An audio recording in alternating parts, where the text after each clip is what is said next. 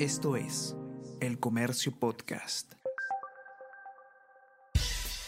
Buenos días, mi nombre es Soine Díaz, periodista del Comercio, y estas son las cinco noticias más importantes de hoy, jueves 3 de noviembre denuncian chantaje de Odebrecht ante el juicio oral a Humala y Heredia. Rafael Vela afirma que empresa usa mecanismo de presión y busca condicionar la declaración que él dio en el arbitraje por 1.300 millones de dólares. Han quedado suspendidos los testimonios de ex ejecutivos contra el expresidente y su esposa. Se espera que Fiscalía de Brasil revierta situación.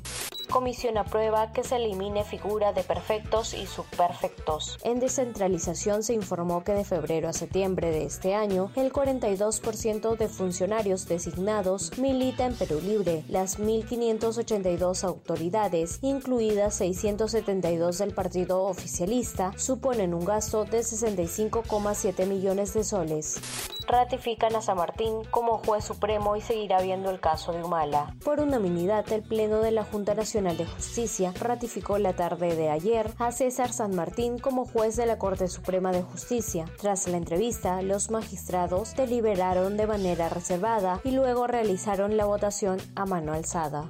Ecuador declara emergencia tras ataques de narcos. El gobierno de Guillermo Lazo movilizó las Fuerzas Armadas en Guayaquil luego de que el martes fueran asesinados cinco policías y un civil en una ola de 18 atentados con explosivos y balas contra locales policías, grifos y un centro de salud. El mandatario dijo que se quiere causar terror en la población.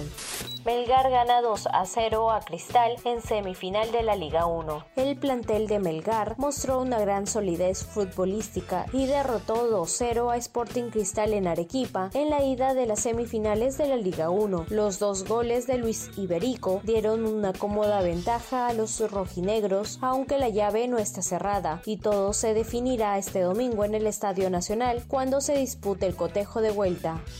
Esto es el Comercio Podcast.